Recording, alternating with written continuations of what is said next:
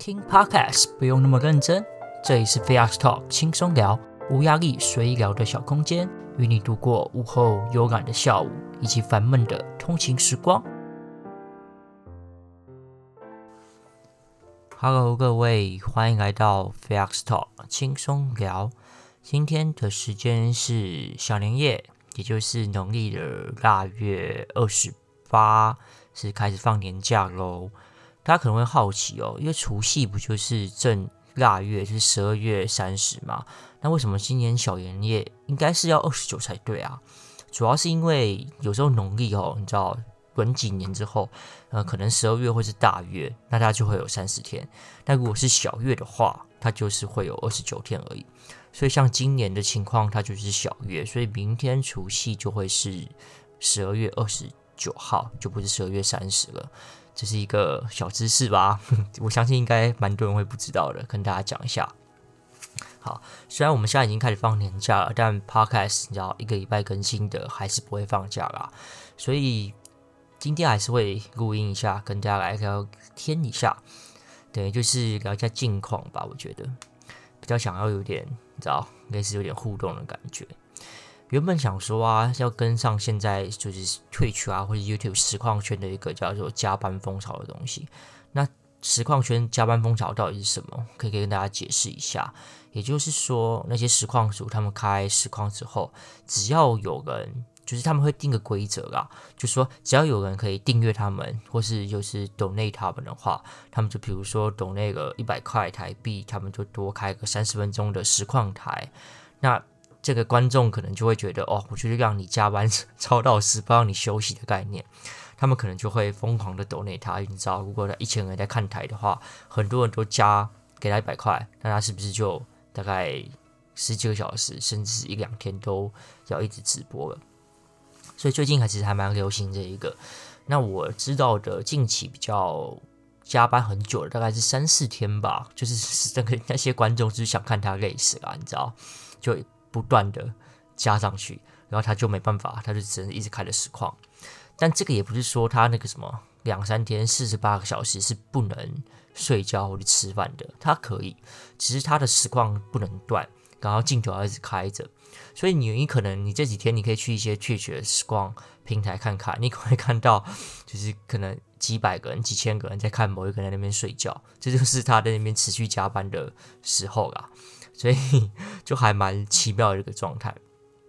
不过我现在录这个 podcast 也没办法玩玩这种加班风潮嘛，而且我也没有什么观众，对吧？所以我原本只是想说，是不是你知道，那小年夜、除夕、初一、初二、初三，如果有空的话，是可以来稍微来录音一下，因为毕竟最近不用上班嘛，你时间也比较多，也可以比较可以写稿，或者是想一些题材来跟大家来讲一讲。不过呢，我觉得还是有点天人交战，就是抵挡不住那种想要休息耍废的这个诱惑，所以就每一天晚上再来看看有没有一些想跟大家分享的，或是觉得有趣的事情，再来看看会不会录音吧。所以不一定春节的时候会有哦，如果春节的时候有的话，就也算是变相的 Podcast 加班了。好，今天是小年夜嘛，我觉得可以跟大家分享一下一些传统的过年的一些。有趣的事情哦，因为我其实蛮蛮常会接触这接触这种风俗民情的东西，毕竟小时候也蛮常看一些怪异乱神的节目啊，就跟我妈一起看，所以稍微可以来分享一下。就像刚才提到嘛，今年的除夕是十二月二十九号，所以这也是一个小知识哦。那我不知道大家知不知道为什么要叫过年这个东西？应该有人小时候会知道啊，年其实是指的是年兽哦，大家应该知道，就是年年其实它是一个很喜欢吃人的一个一个传说中的怪兽哦，它就会在除夕的时候会出现，然后会去找人吃，然后吃完之后它又再回去睡觉，可能过一年它才会出来，所以大家就会想说，过年过年过年，你要度过这个年兽嘛，所以过年就会变成一个当然要团圆聚在一起，然后期望年兽不会吃掉我们的。一些故故事吧，算是故事。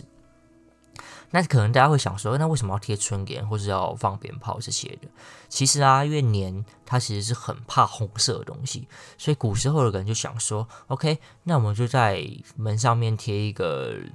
红纸嘛。那红纸上面可能觉得有点单调，然后就写一些字，比如说，哎，现在是春天了嘛，或是要要福气啊，或者写一些吉祥的话。有久而久之的，到现代就变成是一个春联的概念了，就是在红色纸上面用黑色的墨水或者金色的墨水来写一些吉祥的话，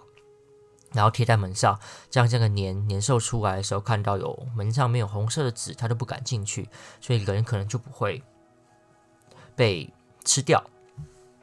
所以每到除夕的时候，大家就会在嗯门上面贴春联，然后大家一起聚在一起围炉一起吃饭，然后期望的话年期望年兽不会过来，然后每家要团聚嘛。那吃完之后，过隔一天早上睡醒来了，哎，发现大家都没有事，那就是年他看到春联他都不进来，然后我们等于就是大家全村的人都平安了。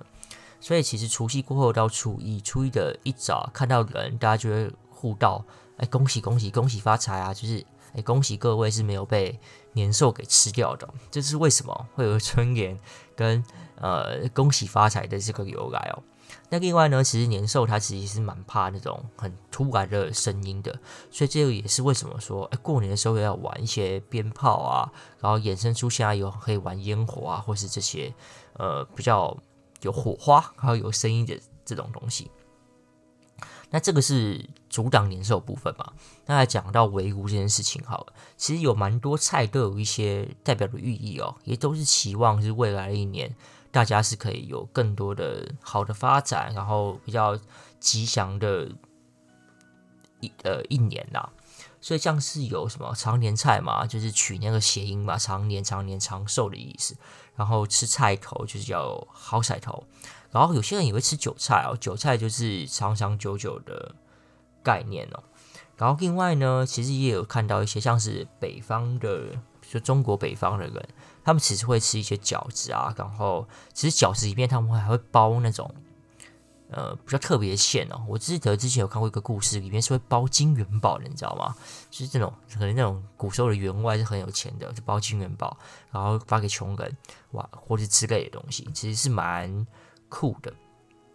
然后最重要的还有鱼嘛，大家都知道年年有余就不会吃完。另外呢，呃，吃吃发糕，台湾人就吃发糕，然后就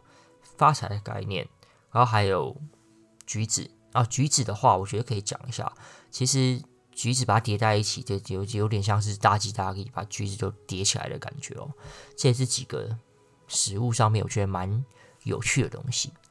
好，讲完这种古时候大家的传说啊，我可以跟大家分享一下，就是个人过年的时候都会在干嘛。其实我觉得我们家的过年大多都是一直在拜拜，你知道，所以在除夕的时候就是脱不了两个字，就是拜拜。我们要先拜什么？要拜天公，也就是大家应该有听到拜天公吧？就是你除夕的时候，你会在凌晨就是睡得很好的时候，突然听到一堆鞭炮声。就是每个地区拜天公的时间其实是不一样的。要看那个地区的呃时辰，就庙里面好像会给一种拜拜的时辰吧，你就看它的时辰是什么时候，大多会是那种凌晨，可能就是呃小年夜的晚上，也就是今天晚上十一点子时的时候就开始拜，然后拜过夜，到了除夕的呃凌晨一点，或是有些人是除夕的早上，但一定都是中午之前呐。但我们家除了拜天公之外呢，还会拜。呃，祖先，然后也会拜地基主跟拜土地公。大家应该知道地基主是什么吧？地基主跟土地公的差异，其实其实最大的差异就是他们管辖的范围不一样。地基主其实就是管辖你这个地的地基哦，记得也就等于是你家住址的那个范围。那土地公有点像是里长的概念啊，他就是管他管辖范围的这一块，比如某个里啊的的所有的住户，所以其实是管辖范围的不同啊。最大的差异就是这个，所以我们家其实除夕的时候就会拜超多，拜天公、拜祖先、拜地主、拜土地公。拜完之后就准备要来回回炉了。然后初一一起床哈，我家其实就会有那种过年喜庆的音乐放出来，就是往年都是这样子，就什么财神到嘛，然后什么什么咚咚轰咚咚咚咚锵，好像是同一首歌吧，反正就就是就是那种你知道很喜庆的歌曲。然后初一通常呢就会去走村，然后也是去外县市的庙去拜拜，通常就是脱不了拜拜这件事情。然后你知道过过往的初一其实都是冷到一个不行，然后可能会飘一点雨，你知道北部就会飘个雨，所以呢，就每次的印象就是好冷，然后下雨，然后出去拜拜的概念哦。这其实算是蛮有趣的啦。然后其实从初一到初二、初三、初四，每一天都有一些不同的东西嘛。因为像是初一就是有习俗，就是要敬奉祖先，然后要烧金纸。然后初一其实就叫开正嘛，那初二就是回娘家啦。初三的话，其实它其实俗称叫做赤狗日，就是赤是红色那个赤嘛，狗就是小狗的狗，赤狗日。它这天其实相对的不吉祥，所以你就可以有很合理的理由是说我那天要睡跑睡满，我不能出门哦。而且初三的晚上啊，它是过往的传说是老鼠初三的晚上会娶新娘，所以其实我们要早一点睡。然后我们要把灯关掉，以免老鼠跟我们去借光哦，去办他的那个娶新娘的喜事哦。我觉得是蛮可爱的，你知道，就是很小小只的老鼠，然后扛着那个轿子，然后去去娶新娘。我觉得这个画面其实是是蛮有趣的。那主要也是不想借光给老鼠啊，因为你知道古时候的人都是做农事嘛。如果你借光给老鼠，他们办个喜事，娶个新娘，然后生了一堆小老鼠，那你们可能农田的东西就被小老鼠给吃光哦。出事的话，其实就是接神，所以其实蛮多人会出事的时候去去拜拜啊，有可能去一些比较大的宫庙，然后可能一整天的行程就去三四个宫庙这种拜拜的行程。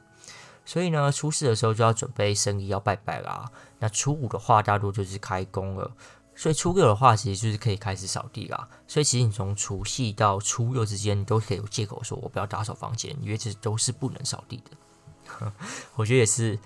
蛮有趣的。好啦，我觉得跟大家讲了那么多过年的一些习俗的东西，就也希望分享一些小知识给大家吧。就希望大家的过年是可以过得还蛮开心的，我们就下次见喽，maybe 是除夕，拜拜。